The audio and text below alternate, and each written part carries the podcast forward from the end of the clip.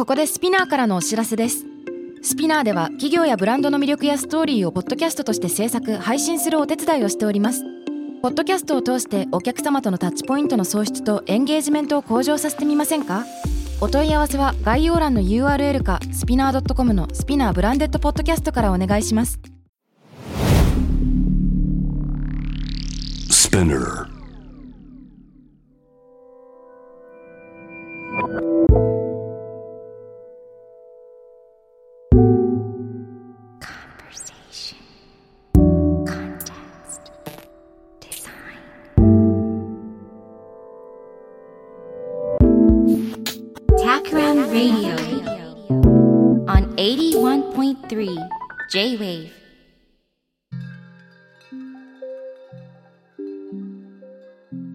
渡辺幸太郎がナビゲートしている 81.3J-Wave タクラム Radio 今回のゲストはタクラムのビジネスマネージャー竹澤倉子さんです。倉子さんよろしくお願いします。よろしくお願いします。竹澤倉子です。いやいや、ー。ついにという感じではい。いやね、あの、倉子さんは、やっぱりタクラム創業期、まだタクラムが3人くらいの時、2人とか3人の時に合流してるので、僕より子さんのメンバーなわけですけれども、はい。ちょっとだけね。あちょっとだ渡け辺君よりちょっとだけ早い。数ヶ月？数ヶ月ね。まあそういう意味ではね、今の、あのーまあ、コーファウンダーの金谷さんに次いで、現存する最も古いメンバーということになるのではと思いますが、合ってますかね？はい、合ってます。いやー、という倉庫さんを、タクラムリードどんくらい続いてるの ?4 年くらいやってるんですけど、やっと今お呼びするという、ちょっと遅くなってしまったよっていう。ありがとうございます。お声掛けいただいて光栄ですと。んでもない。でもね、今回すごくちょうどいいテーマだなと思って、嬉しいなと思ってるわけなんですよ。はい。で、えっ、と、そうだな。ちょっと僕から簡単にイントロをすると、倉庫さんは当初タクラムがねまだ創業して2006年とか7年まだ34人くらいしかいない頃から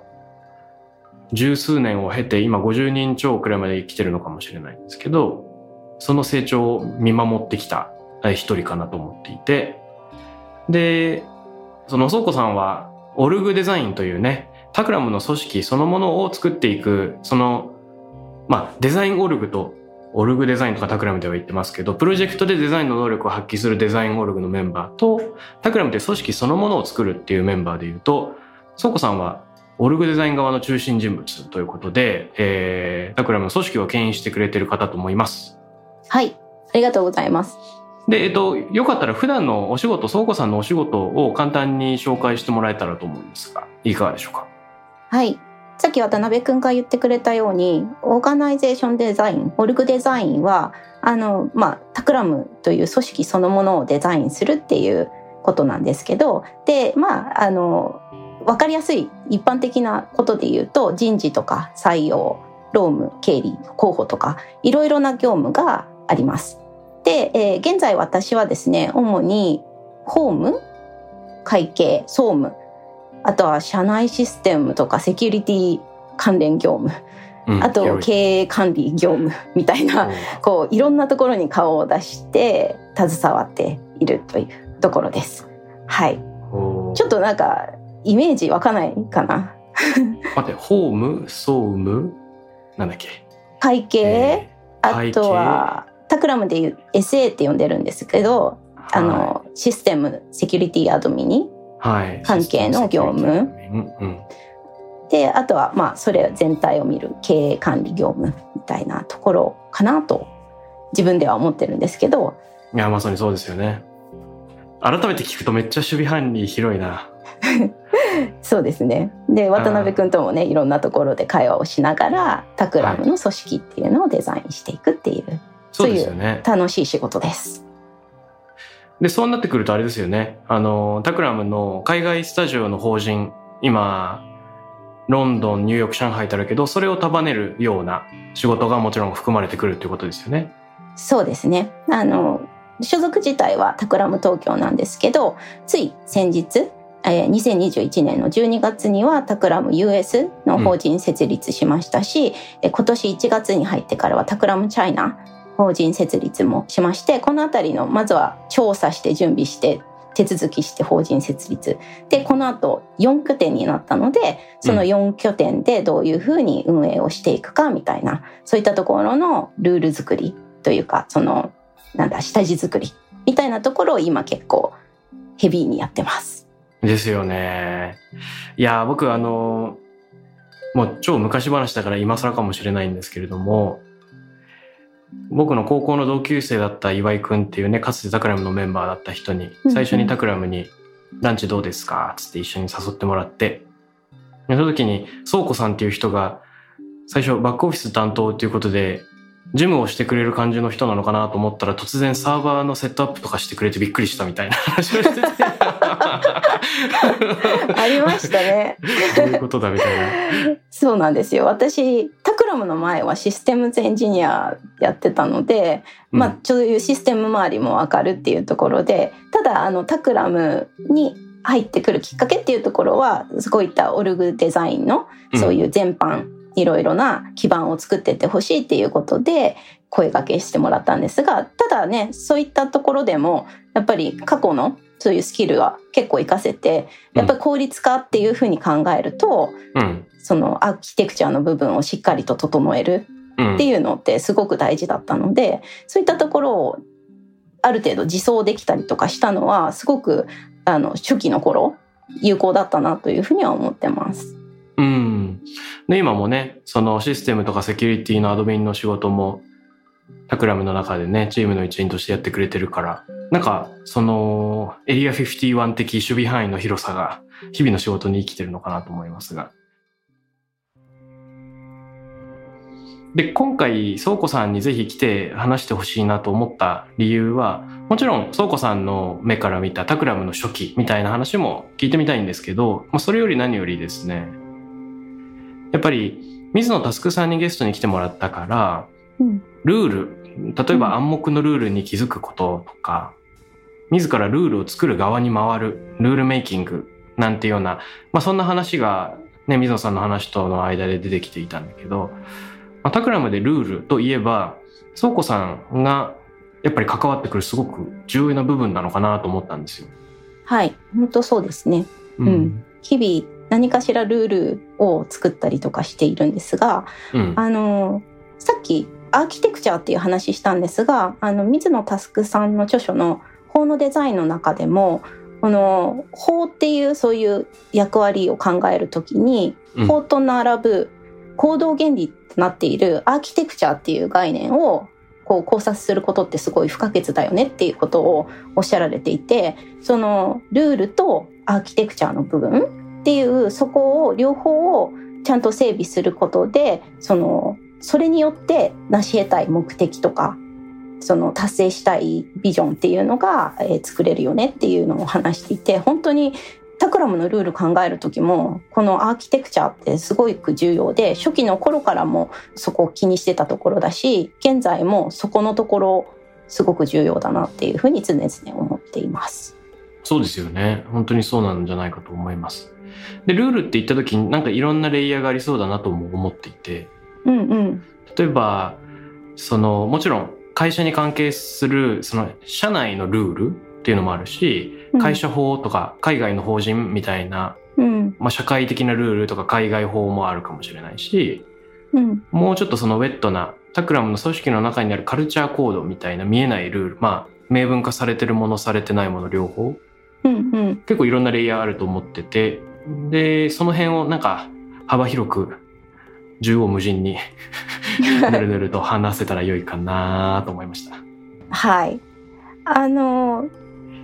よくこのラジオとか、えっ、と、ポッドキャストとかでもそうなんですけど、話題に上がるのが、まあ、ブックパーチェス制度とか、その、うんタクラムのメンバーにとっての制度みたいなところっていうのは、まあ、あ本当に目に見える形であるルールなのかなっていうふうには思うんですけど、そういった話からまずはしちゃってもいいですかね。あ、ぜひお願いします。タクラムにある面白いルールみたいなので、あの、多分、倉庫さん側からの視点で語ってもらうと、他のメンバーが語るのとは一味違った何かがあるかもしれない。タクラムにある面白いルール、いくつか紹介してもらってもいいでしょうか？えいくつか？あのタクラムのメンバーがあの自由にコミュニケーションを図るという目的で、えっと、それの費用をサポートしてくれるっていうような T by T っていう制度、うん。タクラム by タクラムみたいなそういうのを、えーやっていたりだとか。えーさっき話してたブックパーチェイス制度。本書籍買い放題っていうところを考えたりとかして、えー、とそれら全て、まあ、多分タクラムが大事にしているえカルチャーに根ざした部分を後押しするための制度なのかなと思います。で TYT とかだとそのお互いのメンバーを知ってリスペクトをして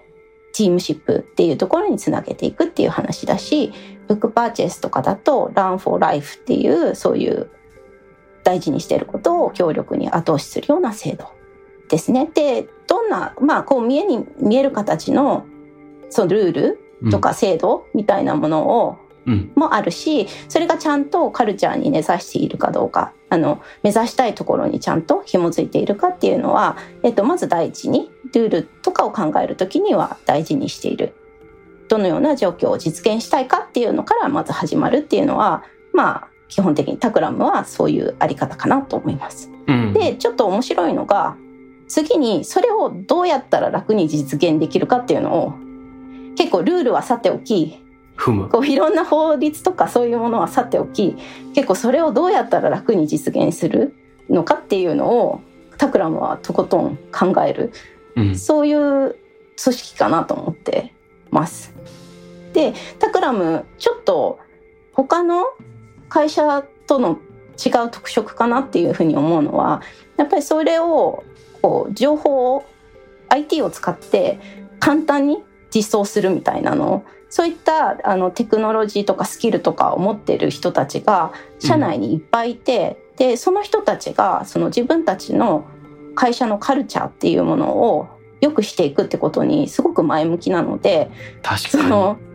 クライアントワークで忙しくってもこう私がねこんなことやりたいんだけどとかこういうこと実現したら嬉しくないっていう話をするとそこに「あそうだね」ってそれはこういうテクノロジーを使ったらやれるんじゃないかとかそういったいろんなことを一緒に考えてくれるっていうのがすごくタクラムの特徴的なところかなと。うんなのでじゃあ一旦それ試して作ってみますよっていうのをやってくれちゃうんですよね。それで小さく試してみてプロトタイプイテレートをタクラムという組織の中でもすごいいろんなところで繰り返しやっていてうん。でそこでブラッシュアップをしつつあできるねっていう話になります。でそこからじゃあ制約って何かあるんだっけっていうところを確認してでただその制約っていうのはどうにかしたら取っ払えるのだろうかというのも一緒に考えてくれてそれで使いやすい制度を実装していくっていうようなそういうステップかなと。どういう状況を実現したいかっていうのがあってそこをアーキテクチャでサポートして、でそこでプラスルールで補足するみたいなそういうことをそこかしこでやっているのかなっていうのを、あの日々思います。あ今面白い話がたくさん出てきたですね。まずタクラムには大事にしたいカルチャーがあって例えばバリュー文言みたいなので明言化されていると。で例えば学びだったら Learn for Life その人生の中であらゆることを学び化して楽しんでいこうっていうような価値観があるとしたら例えば本とか買えると便利だよねとか、まあ、みんなで日々交流するの大事だよねみたいな話があったりするかもしれないと。でそのアイディアをここでルール化するっていう時にルールってのはあれですよね。決まりとして縛るっていうニュアンスよりもどちらかというと全員が公平にそれにアクセスできるプロトコルにしていくというかうん、あのこういう仕組みにのっとればみんなが例えば本だったら本買い放題できたらどうだっていうアイディアをこういう仕組みでやるとポチッと変えてみんなと学びを加速できるみたいな、その作法に変えていくってことですよね。そうですね。で今言ってくれたあの IT 的なプロトタイピングとかうん制約を自己確認して制約を取り払っていくみたいなのって具体的になんか事例として説明できますか？あのそれで言うとその今言ってたブックパーチェスとかもうんただただ買うだけでこういうプロトコルでやりましょうってだったらそれはそれでできるんですけどうん。それを簡単にというあの要はこうポチッと押すだけでなんだけど、さらにそれが他のメンバーがどんな本を買っているかとかがシェアされると学びは広がって加速するっていうそこをじゃあテクノロジーでサポートするとどうなるかっていうような、でそれを使い手側は、まあ、意識しなくても勝手に広がってってくれるしそれを勝手に目にすることができるっていう、そこの部分をテクノロジーでサポートしてくれる。でそれはそのプロトコルにいちいちこう細かく書かなくてもうん。実装されちゃっていてうん。ある意味使い手側は無意識にそういう方向に操作されてるはいはいはい。みたいなことがあり得る。そうですよね。でそこをうんでもだからこそ使いやすいからさらに、えー使われて学びが加速していくっていうようなことかな。そうだよね。あの、ブックパーチェスの説明でよくするのが、本買い放題って言った時に、えっ、と、買い放題なんだけど、何の本を買ってるのかっていうのと、その理由をみんなでチャット上で共有するっていうのがありますけれども、これがその、タクラムメンバーの体験的にどういう順番で何をしてるのかっていうの、その、IT 化実装された結果みたいなのをちょっと教えてもらってもいいですか？えーっとまあもともとねブックパーチェスって、えーまあ、買いますうん。でそれを買った後に、えーどうしてたんだろうフォームに投稿したりとかしてたのかなうん。とかしてでその後さらに生産経費生産手続きをするみたいなそういうプロセスを踏んでいたし。うんうん、でその、えーどんな人が何を読んでいるかみたいなところをまあど初めどうだったかな？もう最近のあの仕組みしかあまり意識があの記憶がないんだけれども結構その自分で見に行かないと分かんないような状況だったのかな？うん。あそもそもみんなが何読んでるのかはわかんないっていうこと？うんみたいなところだったような気がします。もうそもそも買っていいよって言われててもそれがシェアされるっていううんそこがないとタクラムらしさその自分の専門外のところに知識を伸ばしていくみたいなそういったところまで到達できないからでそれってどういうふうにあのうまくやったらいいのかなっていうところを、まあ、裏側で投稿するとスラックに自動でシェアされてで、えっと、それをさらにタクラムの中でこんな本が多く購入されてますよみたいなランキングとかそういったものをこう集約してくれるそういうページがあったりだとかっていうところでなんかどんどん補強されていく。そうですよね。なんかすごい面白いのが、まず一番最初に誰かがそのフォームを作ってくれて、で、基本的には Google フォームみたいなので、えっと、署名とか価格とか、自分が買った理由みたいなのをカチッと投稿ってやると、まあ自動的に Slack チャンネルに、あの、サムネイルとか、本の書影とか、本のタイトルとか、なんでそれ買ったかみたいなのがこう投稿されていって読めるっていうのが多分、なんかバージョン2くらいの状態だったんですよね。うんでなんかバージョン3みたいなのが、尾形さんが Amazon のブックマークレットみたいなのをなんか開発してくれて、Amazon のページを開いた、その本のページを開いた状態でカチッと押すと、勝手にその Google フォーム、タクラム流の Google フォームにあの書誌情報をバーってこう流し込んでくれるみたいな。うん。だからあとは価格とかタイトルとかを自分で入力する必要がなく、なんでその本を欲しいのかっていうところだけ書けば、コピペが全然いらないみたいな、すごい楽な状態になって、で、なんかバージョン3が、そこ自体は変わってないんだけど、タクラムのノーションページに行くと、誰が何を買ってるかみたいなのは一覧ビューがバーっとこう出てきて、スラックだとフロー的に流れてっちゃうのが、もうちょっとストック的に一覧化できて、フィルタリングして、ジャンルで変えて、人で変えてとかっていうのがなんか見れるようになる。など。なんか勝手にみんな面白くしようって作ってっちゃうんですよね。うんそれが面白い。であのそういった制度があっても制度ってブラッシュアップしていけるっていう意識がメンバー全員にある気がしてこうルールって一回決まったらそれで終わりとは誰も思ってないような気がしますね。だからもっとこれをこう改善した方がいいよとかそういう意見が常にあるしでこのブックパーチェイス制度もいや購入後の経費生産すごい大変なんですけどどうにかならないですかね？っていううん。そういうメンバーの意見があって私的にはこれが一番画期的だったかなと思うんですけど、要はそういう税務的な法律っていうのをこう一回取っ払ってどうなるのがみんなとしては期待値として良いのかっていうのを考えてそこを、まあ、ルールの解釈を少しずつ変えていく、うん。それでみんなに使いやすいようなそういう手間がかからないような仕組みにするっていうようなことができた。なんかこうルールハックした感じはそこはすごくありましたね。あれですよね。ビフォーは経費生産でまあ建て替えたものが事後的にそれが普通に領収書の処理とかを介在して後から戻ってくるっていうものだったのがうん。あのいろいろでもそれってあの同じ本を複数買ってるとどうなんだっけとか会社のものっていう扱いになるんだけどそれってもしかしたら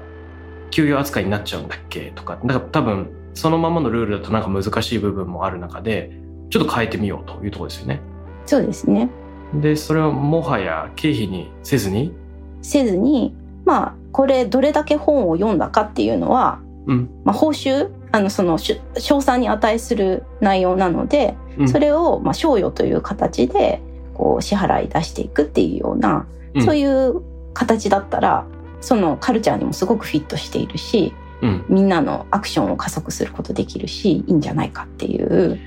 あと、まあ、そもそも領収書とか経費精査がいらなくなるんですよね。そうそう。買ってる側としてはレシート取っとかなくていいしオルグデザインチームのね会計やってる人としてはみんなから領収書を回収しなくてよいとかそもそもそれが帳簿に載ってこなくていい 単にいくら買ったかっていうところの合計金額だけがみんなに共有されていてその金額かける N 倍みたいなのが賞与に乗っかってくるみたいな。うんうん。これイノベーションですね確かに。イノベーションでした。ううん、だからこう確かにタクラムの当初あの始めた頃ってうん。まずやりたいことあの実現したいことがあってうん。でそれにはこんな法とかルール規制がありますね。でそれがありきで次にじゃあそれをどのようにルールありきで自分たちの制度に落としていくかっていうようなことを考えてたんだけど、うん。今はちょっと順番が変わっていてなるほど。実現したいことがあったらそれを実際実現できる方法を先に考えてしまってうん。でその後それをまあ規制している部分法律とかルールっていうものがあったらそれのなんだろう回避じゃないけどさらにそれをこう飛び越えていくうん。方法っていうのをもう一回考えるそこっていうそういう感じで作ってるなっていうのは思います。面白い。フェーズ1がやりたいことのために、まあ、法ありきでそれを実現できるルールとかプロトコルを考えるっていうところで、フェーズ2が一度ゼロベースで考え、やりたいことのためにゼロベースで考えて、もしそこに制約があるんだったらその回避を、方法を発明するみたいな感じですね。うん、うん。なんかそれはあの水野さんが言ってたことに通じてるなっていうふうにうん。こう思うところはありましたね。要はこうスタートアップとかがこう社会をこうしたいっていうのがあってでそういう仕組みを考えるんだけど、そこには法規制があったりする。でそれを法解釈をこう変えていくことででさらには法も変えていくことで、うんその実現するっていうようなそういったところでなんかそこすごくクリエイティブなことだなとは思いますね。法律を扱ってるんだけどすごくクリエイティブだなと思います。いやーそうですよね。このさっき倉庫さんが言ってたのでなるほど確かにと思ったのはタクラムのメンバーはみんなルールはアップデートできるものだと思ってるし例えば IT なり他の方法でさらに便利にとか簡単にできると思ってるっていうようなそういう切り口あったと思うんですけど、この前提この考え方ってなんで生まれてきてるんでしょうね？なんででしょうね。なんかやっぱりあの日々のクライアントワークでもそうだけれどでタクラム初めの頃から、まあ、プロトタイプをしていく。で、うん。それでリアルにこう体験してみてさらにブラッシュアップをしていくっていうのを自分たちの組織内でもクライアントワークでもなんかそこかしこでやっていたのかな。なんか、ううんん、で、こう、定まってしまうものってほとんどないっていう、そういう感覚がもともとみんなにあるのかな。で、新たにジョインしてくれているタクラムメンバーも、そういったところを感じ取ってうん。るのかなっては思うんですけど、どうですか？うん、かもしれない。ちょっと思い出した、確かに倉庫さんが今プロトタイピングっていう話を挙げてくれて、日々のプロジェクトのことを思い出して、確かに繋がってるかもと思ったんですけど、タクラムでよく言うのが、そもそも最初にリサーチとか我々はやったりすると、いろいろ本を読む、ネットで調べる、人に話を聞く、人にいろんな人に会いに行くなんかやるんだけど、その、作り始めるために十分な情報が整ったっていう風な確信を得られるのっていつなんだっけ？っていう問題があって、うんえっと、ある程度の人数インタビューしたらなんか分かったって思えるかもしれないし、まあ思えないかもしれないみたいな。で、それを保証することってのは多分できないんですよね。なんで、十分な情報量っていうのは実は定義することはできない。これ逆に言うと、リサーチはしないことはない。絶対するんだけど、リサーチをしなきゃ作れないというわけではないので、実はその Day1 から作り始めるとか Day1 から考え始めるっていうことが起こっていて、うんえっと、リサーチしたから作れるものもあるしリサーチしない素人目線だから作れるルールを取っ払った理想形みたいなのもあるっていうなんかその両方が多分存在してるんでしょうね。うん。なんでボトムアップでこういう業界だからこれが求められてるみたいな今ある状態ベースのボトムアップの考え方となんかトップダウンでちょっと業界のことはよくわからんでもこういうのあったらいいよねバーンみたいな を、まあ、同時進行させていきながらなんかストーリービービング的に相互作用させるそんなのが好きなのかもしれないですね。うん。まさに本当にその理想っていうのとそのボトムアップのものを行き来しながらいい塩梅というかちょうどいいところっていうのを探し出すっていうのは、こう自分たちの組織の中でも相当やってるなっていうふうには思います。うん。うむうん。えっ、と、いやー、面白いなと思って、その、水野佑さんとね、ルールメイキングの話をいろいろしていて、水野さんの本とか考え方すごく共鳴する部分あるななんでだろうなタクラムやってることと似てるなと思ってたんですけど、今改めて倉庫さんと話して、その、単にブックパーチェスって制度あるよねとかっていうところを、その、一歩超えたディテール日々の仕事の態度とか、なんでそうなってるのかっていうところも、なんとなく自分たちが咀嚼できてきたような気がしてます。うん。そうですね。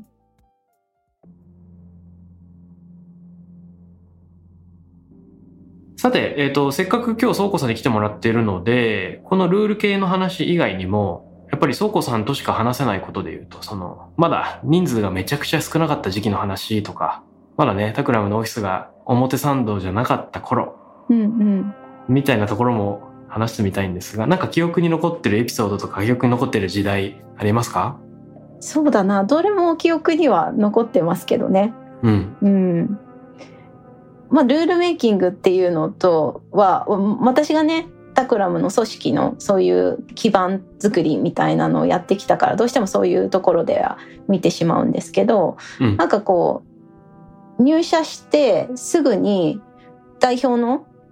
金屋さんうん。と確認したのが、なんかどんな組織を目指したいかっていうことを、そういえば確認したなというふうに思って、ほうほうほうほう。うん。で、当時、タクラムデザインエンジニアリングっていう社名だったんだけど、もちろんデザインエンジニアリングをテコにイノベーションを起こしていきたいっていう、この事業活動に対するうんそういう思いっていうのが、まずはある。で、もう一つあったのが、タクラムメンバーが安心して働ける、しっかり整備された機能がこう備わっている会社にしたいっていうのを、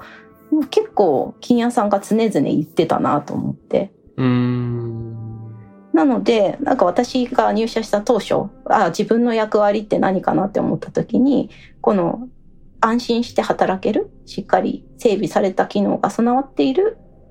そういう組織を下支えしていく。はい。そういうことが、あの、自分のミッションかなっていうふうに思ってた。ですよね。そう。だから、当初、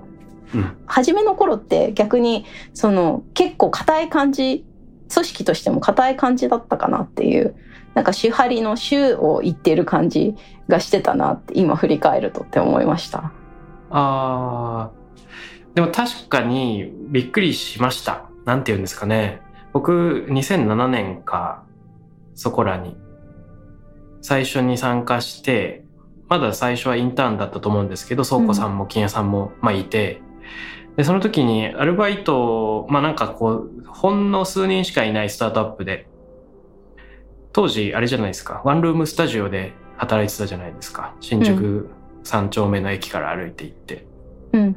で、そういうワンルームスタジオで全員が視界に入ってるみたいなちっちゃいスタートアップの時から結構ちゃんとしたあのアルバイト契約書の書類ができてるとか、うんうん。社員のね、なんか契約書とか、そんなに勤務形態で、なんだっけ、裁量労働制で行きましょうとかなんか、うん。最初からその制度の説明なんかをしっかりしてくれるみたいなのは、こう少人数のスタートアップにはなんかない整備具合みたいなのは確かに感じましたね。そうなんかそこ頑張りどころなんじゃないかって勝手に思ってたんだろうなと思ってうんうんうんうん。そうでタクラムってまあ怪しい名前じゃない？はい。だから怪しい名前だけどそういう式自体はしっかりしているっていうようなところを目指してたのかも。で。まあくね、対クライアントについても結構こうクライアントから出されてきた契約書のひな形をそのまんま受け取るっていうよりは、うんメンバーがフェアな条件でそのタクラムとしてもオーバープロミスしないそうんのちゃんとした内容で契約を締結するっていうのは今もそうだし始めた頃からそこは気をつけていたところだしね。うん。社員についても社員従業員としての権利をちゃんと行使できるし会社は義務をちゃんと果たせる体制っていうのはそうしたいなっていうふうには思ってたな。そうですよね。そうか、うんオーバープロミスしないようにとかっていうのすごい大事な観点ですよね。以前ある大きなメーカーと仕事した時、多分ね、たまたま倉庫さんがお休み期間中で結構ハードコアな契約書の交渉をしなきゃいけない、僕自身がしなきゃいけないタイミングがあったんですよ。定金屋さんとかいろんな人と相談しながら進めてたとは思うんだけど、結構愕然としましたね。そのメーカーがデザイン事務所のために、我々みたいなところのために用意してくる契約書のひな形が、なんかすごく工場でネジを作って、そのネジを下ろしてる業者に出すような、その納品物の中に歌詞があった場合、これこれの弁償みたいな。いやもちろん歌詞があったら問題かもしれないけど、我々が納品するのはなんかデジタル的なプロトタイプで、なんか歌詞とかじゃないんだけどな、みたいな、なんていうの。わかる わかる。いやこのいや納品物となんか文言が全く一致してないんだけどこれこういう契約書でいいんだっけとか相当、かつあれじゃないですかあの発注元があの受注側をものすごくこう押さえつけるようなひな形が当たり前のように使われているっていう状況は世の中にあるんだなっていうのをその時改めて感じましたね。うん、うん。で今もねタクラムすごい契約についてうるさいなって思われてるかもしれない。結構ここはこうした方がいいんじゃないかああした方がいいんじゃないかってこうあの変更依頼をうん。あのどんなクライアントにも結構出していて、うん。うん、まあそれはねタクラムのメンバーが本当に専門性も多種多様でうん。やっているプロジェクトも本当に多岐にわたるから、はい。そのそれぞれでやっぱり取り扱う成果物とかあの知的財産とかも違うからうん。そこをカスタマイズせざるを得ないんだけどうん。結構ねクライアントによってはいやいやもう変更はできませんっていうクライアントもいたりあそうですねってこう実態に合う形でお互いね、契約って両者がいて成り立つものだから、うんなんかそこをちゃんと真摯に考えてくれるクライアントがいたりとかで実はそこで組織としてのそういう改革マインドみたいなイノベーティブマインドみたいなのをちょっと見たりとかしてます。まあそうですよね。なんていうか、タクラみたいな小さい組織だからみんなが連携しやすいっていうのもありそうだな。うん、なんかもし僕がめちゃくちゃでかい日本企業の法務部の人だったら、そのイノベーションやってこうっていう雰囲気を感じ取れないままなんか仕事してるような、そんな妄想も働いちゃうので、うん、タクラみたいにちっちゃい組織だと、あなんかみんなでルールごと作っていこうやみたいなね、オーラが共有しやすいけど。そうで、現場も近いから、どんなことをやってるかっていうのを、まあ、肌でも感じられる。その、うんホームという仕事をやっていても、現場を感じられるし、イノベーションっていうのを目の当たりにすることもできる。っていうところで、まあ、ちょっとね、違うとは思うんですけど、あのそれでも大きな企業でも、やっぱりそこをちゃんと会話をして、あるべき姿というか、お互いにとってちゃんと、あの納得のいく内容にしてくれる企業もあるし、なるほど面白いですね。ようん。うんうん。いや、あのね、日々すごい心強いと思っていて、倉庫さんをはじめとするオルグデザインのメンバーの人に、結構注意喚起、だから、もう僕、もはや契約書をなんか読んでみたいなことは、ほとんど自分ではやらず皆さんにお任せしてるわけですけど、結構細かいことの注意喚起をしてくれるんですよね。今回は、例えばタクラム以外のコラボレーターの人にも、タクラム側から発注する機会があるから、この人たちが気持ちよく働くためには、この辺も抑えて、クライアントの人と交渉した方がいいと思いますよとかっていうアドバイスを、org design のね、メンバーが、エリカさんとかフジミンがそういうことをやってくれたりするんだけど、なんか、うわ、なんか超心強いみたいな。あの、スラック上でそういうコメントもらうと、ブックマークボタンを押してですね、セーブボタンを押して記録しております。あら、素敵。はい。あの、心強いって思ってもらえるっていうのはうん。嬉しいし、それって本当初めに思ってた安心して、みんなが安心して活躍できる場っていうのの、その一部分に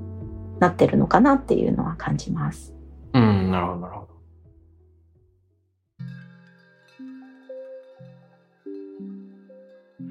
ちなみに今、倉庫さんが取り組んでいる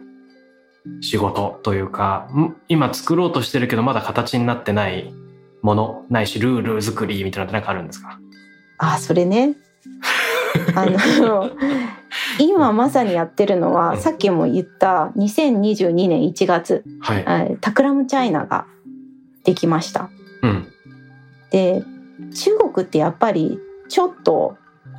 他の国と異なっていて、まあ、うん国家の監視制限多いじゃないですか。でインターネットもグレートウォールっていうようなそういう規制もある。うん、で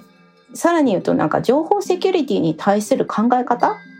とか教育っていうのが中国は多分独特なんだよね。うん。なのでそれを踏まえて Takram グループとしてどういった情報セキュリティポリシーで運用していくのかっていうのを、はあ、これを今目下検討中です。検討中ですか？でそれもやっぱりメンバー一人一人がもう意識していないとそのセキュリティを保てないっていうんだとうん。良くないんだろうなと思ってである程度、なんだ無意識でもちゃんとそこが担保できるうんっていうような、そこのをこうテクノロジーとかを駆使して どうやったらできるんだっけっていうのを社内の天才たちと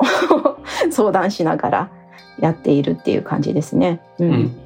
結構難しいのはこう情報セキュリティって、まあ、情報へのアクセシビリティ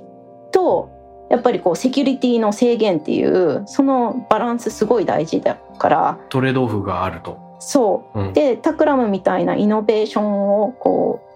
う起こしていくうん。そういう会社って多分すごい自分の専門外のところにもすごい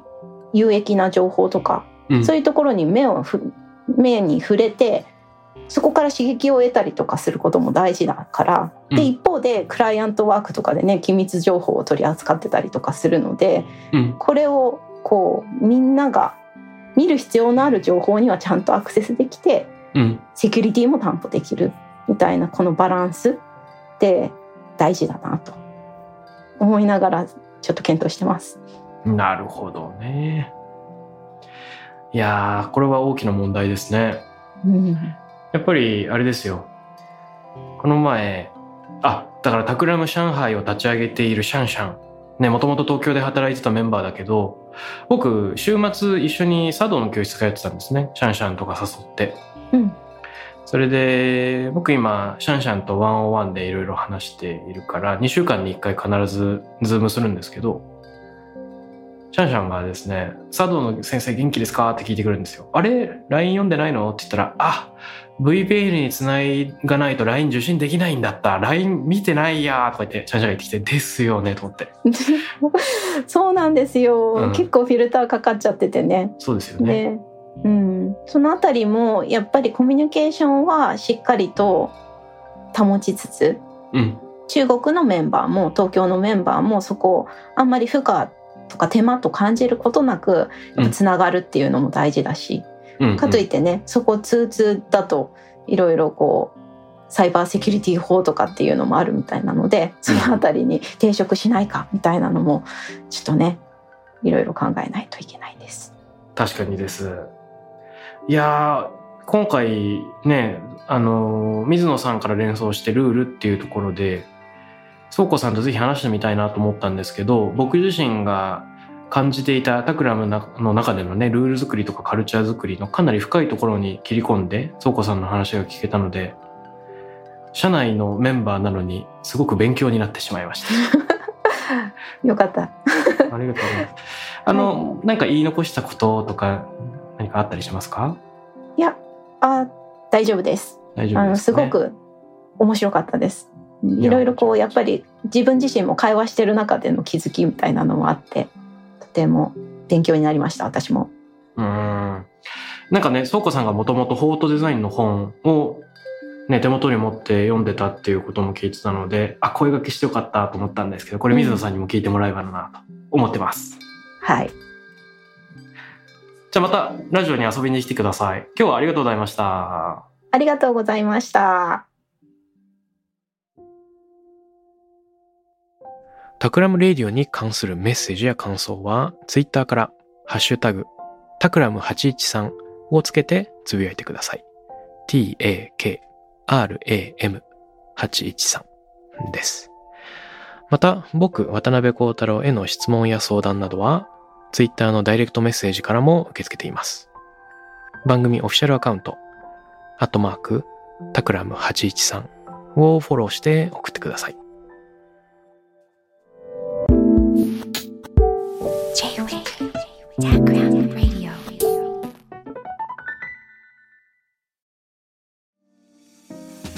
ここで SPINEAR からのお知らせです。現在さまざまな企業のブランデッドポッドキャストを制作している SPINEAR では自社開発したポッドキャスト管理システム Sonic Bowl を用いたオリジナルのアンケートを実施しています。リスナーの属性データを可視化することで御社のニーズに合わせたコンテンツ制作が可能になります。スピナーホームページ内のコンタクトよりまずはお問い合わせください。